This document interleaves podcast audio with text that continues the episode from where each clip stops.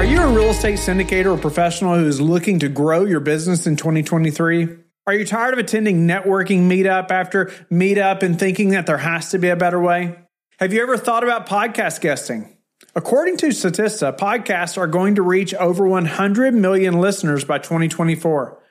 Podcast guesting allows you to tap into that network of listeners.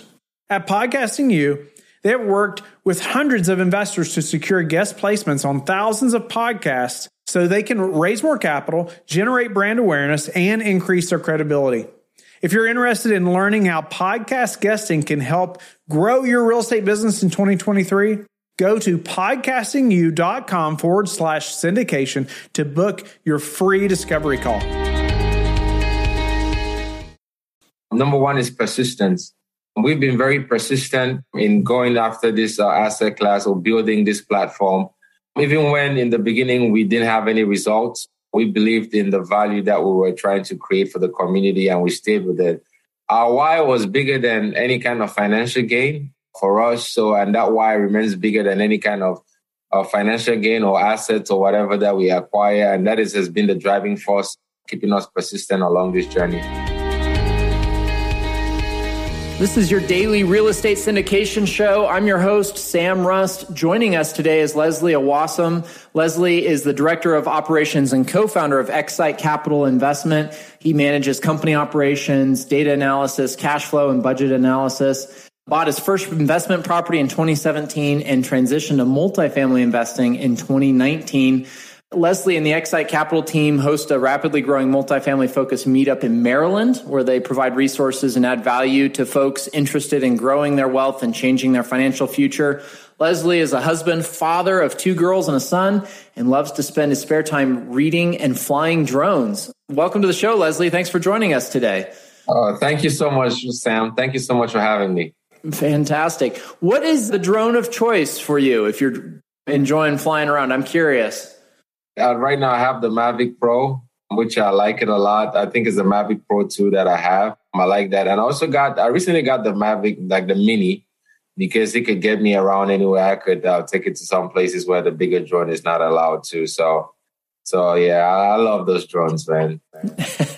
I don't have one, but I've had the privilege of flying some friends, and they're a lot of fun, especially with the FPV. Yes, yes, it's a it's a, it's a lot of fun. Oh, that's fantastic. Well, as much fun as drones are, we brought you on here, Leslie, to talk about real estate. You were a guest on episode 498 back in February of 2020. A few things have changed since then, but I'd love maybe just a, a, brief sketch of what you were doing up to the time we interviewed you last time for those folks who may be new. And then what has happened over the last three years for you and Xsite Capital. Sam, uh, again, thank you guys so much for having me. And thank you again, Whitney and yourself for this platform, for having us, having me here three years ago. Three years ago, when I was on this platform, is when it was like the early phases of our journey into multifamily investing. We just started Xsite Capital a few months earlier to focus in on multifamily acquisitions. And one of the key difference three years ago is I didn't wear glasses because I was much younger, but I've gotten older. So my eyes are giving out on me from spending too much time on screen. So um, since then, it has been a, an amazing journey of growth since then. You know, uh, Sam, we started Xsite Capital Investment because we identified a need in our community, but we definitely underestimated the need. And the growth that we've had over those years as is a proof the underestimation of that need that we had in the beginning. When I was on your platform earlier, it was just my initial partner and myself, Tenny, hitting the ground trying to figure this multifamily game out. And um, right right after your podcast, I did reach out to our CEO right now to be an investor with Xsite Capital. And after he he became aware of what we were doing, he decided that it's such a great value to bring to the community that um, he wants to be a partner, not just an investor. So um, they, we have grown from one from two partners to three. And we've been blessed to acquire over those last three years, we've been blessed to acquire about $168 million of real estate assets, both as lead sponsors and as co-general partners. We've uh, onboarded over uh, 250 investors and I've uh, given out, distributed over $3 million to our investors over those three years as well. We've successfully exited one deal, gone full cycle on one of our acquisitions as well. And uh, we provided education to more than a thousand people. I think that's of all the stats of all, all everything that has happened over the last three years. That's one piece that we're very, very proud of. The amount of people that we've educated along this journey. So it's been a great journey of growth over the last three years, and really grateful to be sharing that journey with my partners and our community. Oh, that's fantastic! Congratulations on such tremendous growth. I was reading through the transcription from your interview a couple years ago and as you mentioned, you're at the very beginning of your journey with Xsite, you know, and to get to almost 200 million in assets purchased over that time frame and over 250 investors, that's a ton of growth. What do you attribute that growth to? Obviously, it's it's been a pretty optimistic, you know, good environment to be investing into over the last couple of years, but there's a lot of groups who have tried to get started and have had nowhere near the success. What are some of the specific practical steps that you guys have taken that you think have led to the outcomes? Number one is persistence. We've been very persistent in going after this uh, asset class or building this platform. Even when in the beginning we didn't have any results, we believed in the value that we were trying to create for the community and we stayed with it. Our why was bigger than any kind of financial gain for us. So, and that why remains bigger than any kind of uh, financial gain or assets or whatever that we acquire. And that is, has been the driving force keeping us persistent along this journey. And the other piece that I would say has been uh, very key to our growth is the, the attitude of giving. Giving, giving, giving. I'll say the three keys to success are to give, give, and give more. Along the journey, as we've given value to people, the little that we know we share, we function under the under the principle that there's more than enough for everybody. We don't lose anything by sharing everything we know with the next person. So that has been the attitude that we've taken as we build this company, and it has given us back uh, ten times in return. So I'll say those two things and many others have been like the key to our growth and our success so far. Yeah. Oh, that's fantastic. I was browsing through your website and you guys have a cool partnership with SkillBridge, which I think is part of your giving back. Could you outline that a little bit for folks listening? Absolutely. As part of our giving back, we mentor a lot of people. One of the mentees that came to our platform was a, a military, was part of the U.S. military. And he brought to our attention the opportunity to provide a platform for outgoing service members, that's service members that are getting ready to step out of the military to transition into the civilian world by uh, working with a civilian company for about three to six months. So that was a natural fit for us because we value the, the work ethic and uh, the value that these uh, servicemen bring to our community. So uh, we reached out to uh, the U.S. military and applied and signed up for the Skill Bridge program. And we are blessed to say that we've had some really talented um, service members uh, pass through our platform.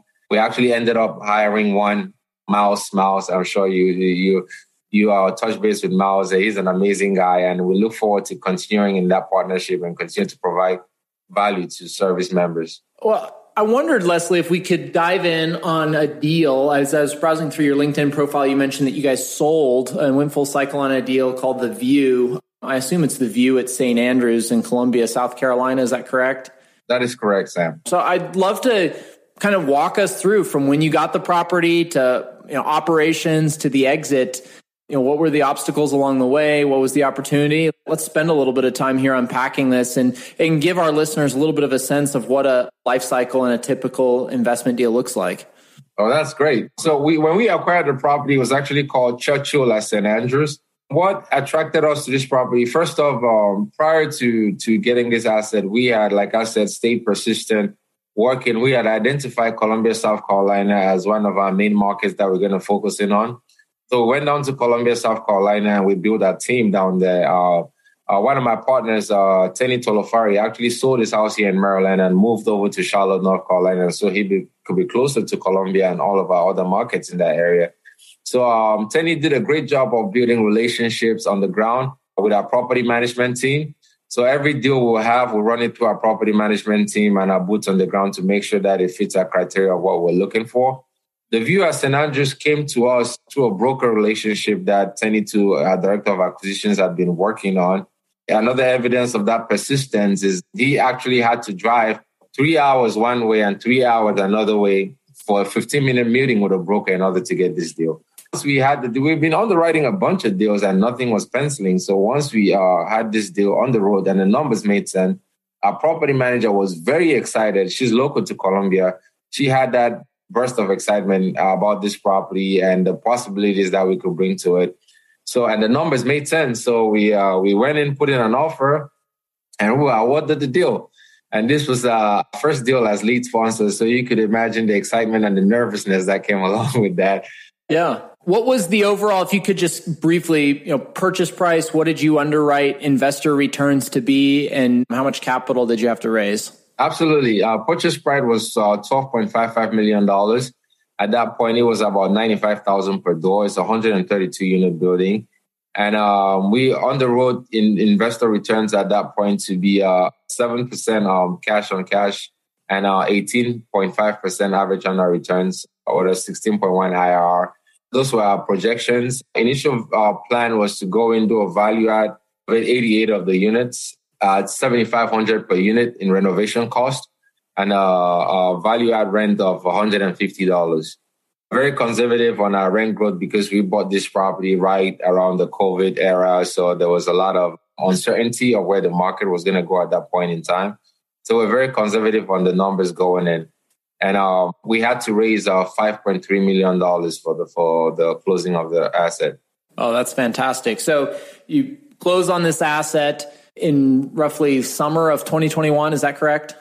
So we closed on this asset in April on April 21st uh, of 2021. We uh, executed this transaction in 60 days as uh, required by the contract, and that is uh, thanks to the work that our CEO, Dr. Julius Oni, had been doing on the investor side on building the investor base. So once we had the asset, asset there was a lot of uh, excitement from our investor base, and we were able to fund this uh, quickly. Deal analysis, the number one critical skill every multifamily investor must know.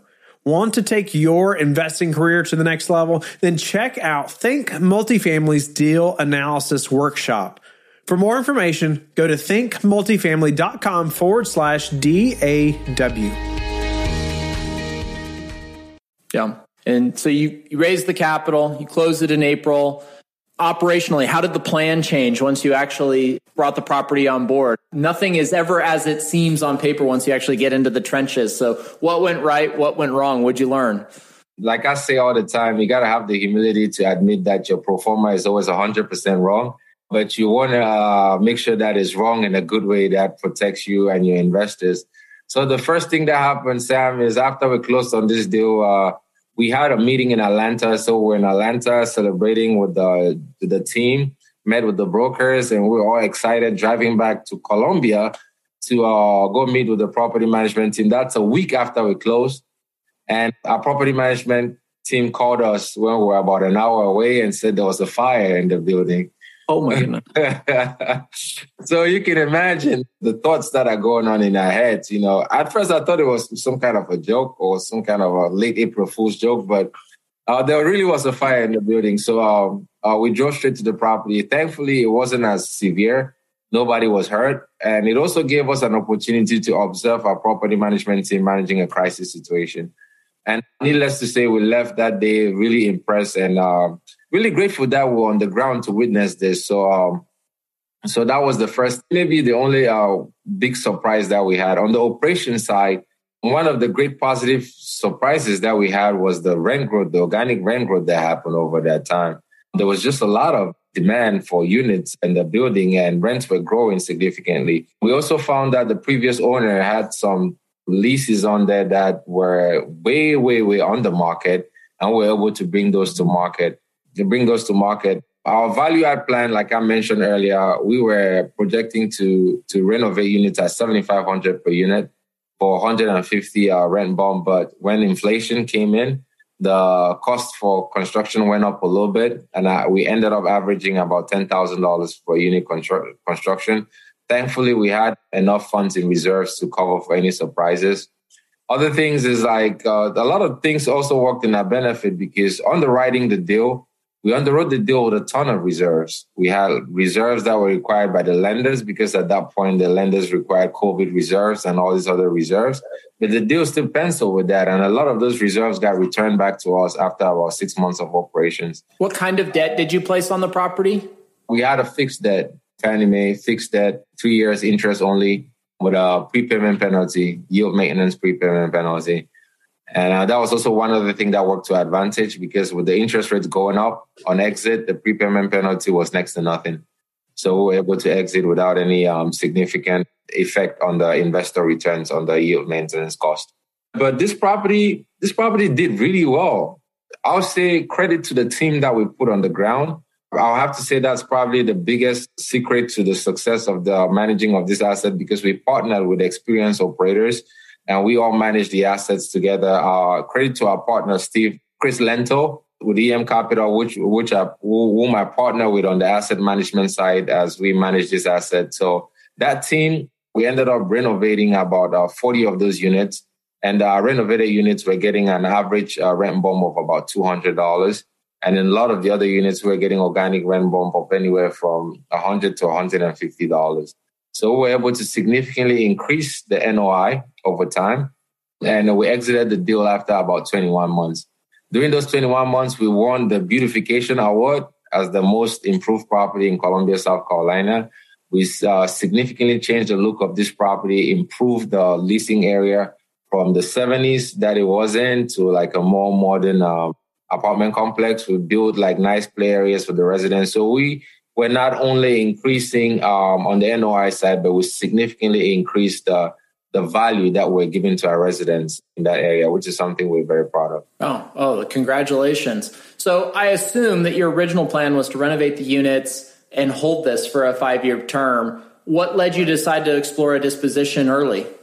Well, at that point in time, um, the numbers made sense for from a disposition perspective because we had met our exit projection price and surpassed it. Right, so we were already there on the exit side. The deal was uh, doing very well, and um, we had a relationship with the buyer who came into the market and was looking for the deal, and he gave us an offer that made sense that we thought also made sense for our investors to walk away at this point in time. So we decided to exit. Yeah. Oh, that's fantastic. So, you know, obviously you saw some expansion in the cost to uh, to renovate units. We've seen that as well. Our first property, we were able that we bought back in 2018, we were able to renovate units, small one beds, but still for like 4500 5000 a unit. And now it's much closer 10 to 12 depending on the size of the unit. How many of the original 88 did you actually renovate? Did you get through the full amount in the 18 months that you held it? No, we ended up renovating 38. Okay. Yeah. And maybe walk through why you chose to go that route. I have a sneaking suspicion it's related to leaving some meat on the bone for the next buyer and natural rent growth, but maybe explain why you didn't go through the full renovation plan and, and opted to sell instead.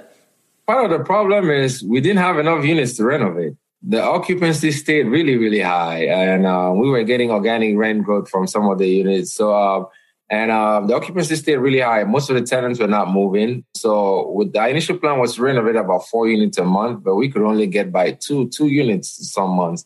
So um, that that is part of the problem. Then the organic growth, and you got to understand our renovation plan was to do all of that over three years with the increase in occupancy and then the lack of units to renovate. So we, we were just able to do those uh, 38 over the over the first 24 months of ownership. And our strategy usually is to start from outside in. So going in, we focused on the exterior capex work that needed to be done, which was the leasing office, the pool area, doing some repave, repavement, landscaping. We rebranded the property and changed all the signs and all that stuff. So that was our initial capex going in in the first few months of ownership. Then by the time we moved into our unit renovations, the market has started turning and uh, there was not there was not enough units to renovate, and we did leave enough meat on the bone for the next buyer for sure. Yes. Oh, that's awesome. And a lot of times you it's kind of counterintuitive in, in some ways, but uh, you actually get more or you can get a better purchase price if there's room for the next guy to come in and, and maybe get that 150 to 200 bucks a unit pop on renovations that they do allows them to stabilize at potentially a higher cap rate and purchase at a lower cap rate coming in. So there's a dollar amount or a you know ratio there that uh, you want to keep an eye on and then just a time function as well. Both the time required to renovate those units and then the management time and and the overhead required to manage that level of a project. Absolutely.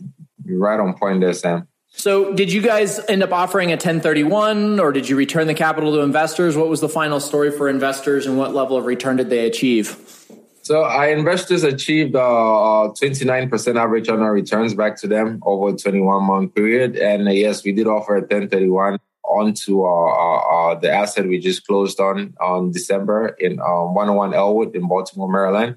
And uh, most of our investors elected to to, uh, to 1031 over to the new asset, but some of them actually uh, decided to, to pull their funds out. Yeah, that's a fairly standard. You're going to get a bit mix of both of those. So I'm curious, Baltimore, Maryland, I saw that project in your portfolio list. You know, there's a lot of folks that are syndicating in the Southeast or in Texas.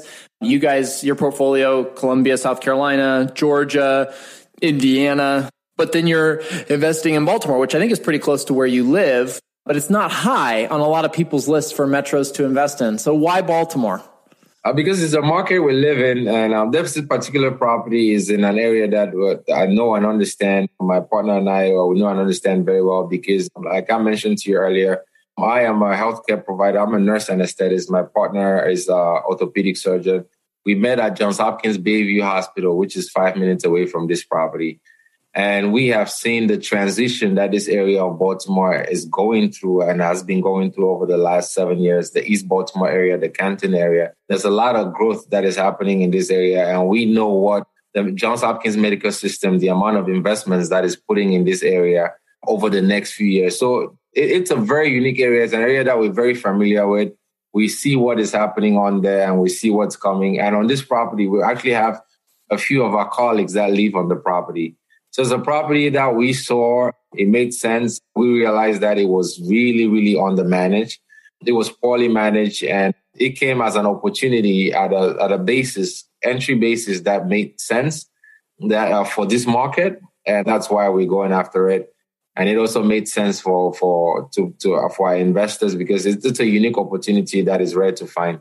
Yeah. Oh, that's fantastic. What do you see as your focus for 2023 moving forward, Leslie?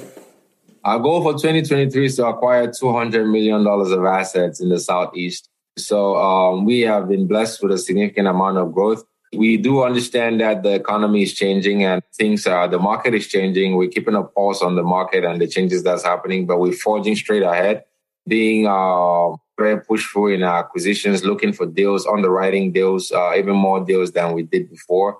Whatever comes to market, we're taking a look at it that meets our criteria. We are looking forward to presenting some great and unique opportunities to our investors in 2023. That's fantastic. Well, Leslie, I really appreciate you joining the show today. Thanks for sharing your story, going deep on a deal. Before we jump out of here, what's a habit personally that has contributed to your success?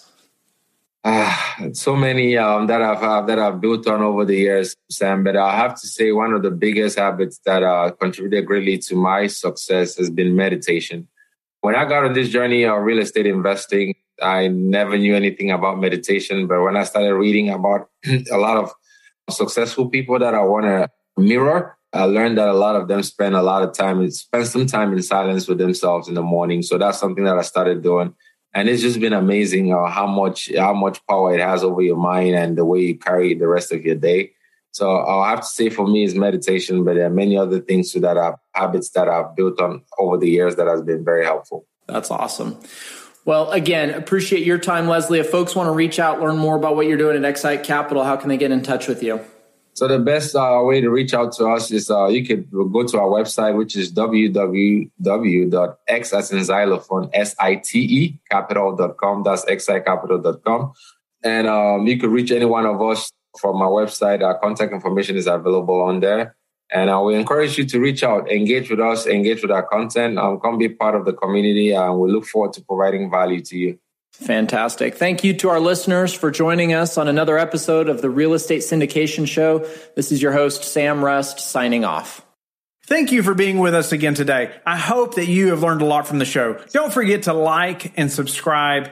I hope you're telling your friends about the Real Estate Syndication Show and how they can also build wealth in real estate. You can also go to lifebridgecapital.com and start investing today.